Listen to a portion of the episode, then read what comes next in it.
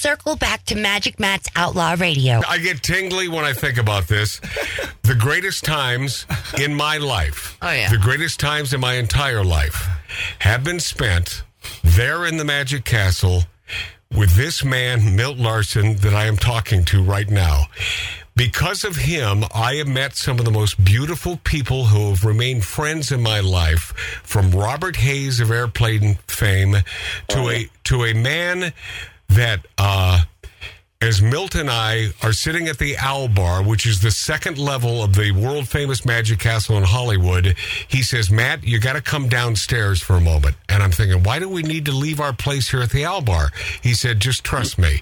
We went downstairs and sat at the, the main bar as you walk in through the book, bookcase mm-hmm. after saying open sesame. We're sitting there and I'm thinking, what is he doing? All of a sudden, at the top of the stairs, there is Ronald and Nancy Reagan Wow. walking down the stairs. Wow. And that night was was a beautiful night. The the fact that this man led to the introduction and he brought me to them and said, I'd like you to meet a friend of mine, Matt Allen. Or you might have called me Mel Allen. I do, you know. did. yeah, you pro- probably did, Mel. We do remember. yeah, but but you we introduced and there were But pic- you called him Richie, so there, there were there were pic there there is a no picture policy at the Magic Castle, but we took pictures that night, and I never received mine with oh. Ronald and Nancy. Where are you stashing them, Milt? Where are they? Your picture. well, we have the uh, we have the men's room and we have the ladies' room. yeah, not, I will let her tell you exactly where your picture is. Sure. not, not only that, but through Milt Larsen at the Magic Castle, I met the great Bob Barker, who, by the way, is is much older than you, Milt. Much older. No, not much. He's only ninety-seven. Yeah, yeah, yeah. He's uh, he's up there. He, you're a kid. I met Beverly Hillbillies Jed Clampett at the Magic Castle. Wow. Yeah, Oh yeah. yeah. and Who, who? By the way, I was there with my hippie uncle Dick from Northern Nevada that night, who loved the Jed Clampett stomp, and I asked that man, "Could you do a little, you know, Jed Clampett?" He performed the Jed Clampett stomp there at the Magic Castle for my uncle Milt Larsen. That happened. Awesome. Wow. yeah. Yeah. But Buddy Ebsen was a beautiful man. Yeah, yeah, gorgeous. He loved his castle. He Gorgeous. used to come down when we had the variety arts there. Buddy would come down and do his soft shoe dancing and stuff. Yeah, brilliant, oh, brilliant guy who was the original Tin Man in The Wizard of Oz, Yeah. but the, the makeup screwed up his body, so he he couldn't do it. But that that was Bolger got the part. yeah. And by, by the way, we, we just glossed over this, but you mentioned a man by the name of Dick Sherman, who happens to be your best friend. Dick Yes, he Sherman happened to be. happens to be Dick Sherman, aka Richard Sherman.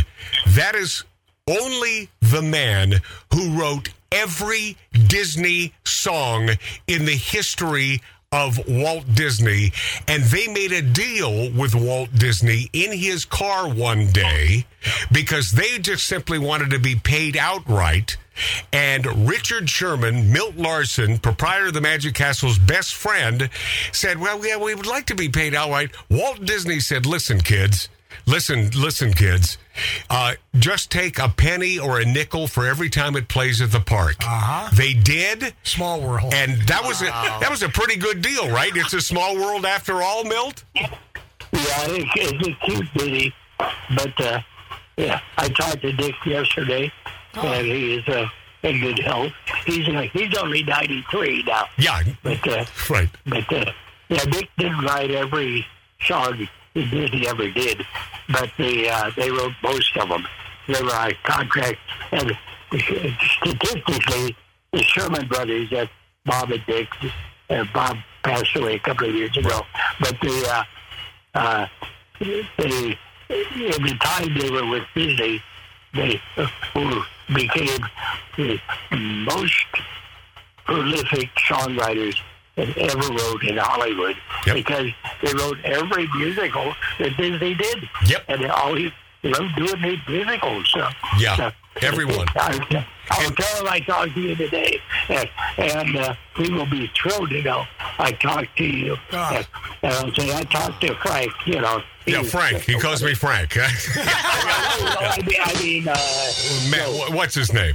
Li- listen, listen, Dick. Mac. yeah, Mac. Mac. Yes, Magic Mac. Di- Dick Sherman is one of the sweetest guys on the planet, and you. oh, God, I got so much more. Are we going to break, Give me Lauren? Okay. Hey, hey, Milt, Milt.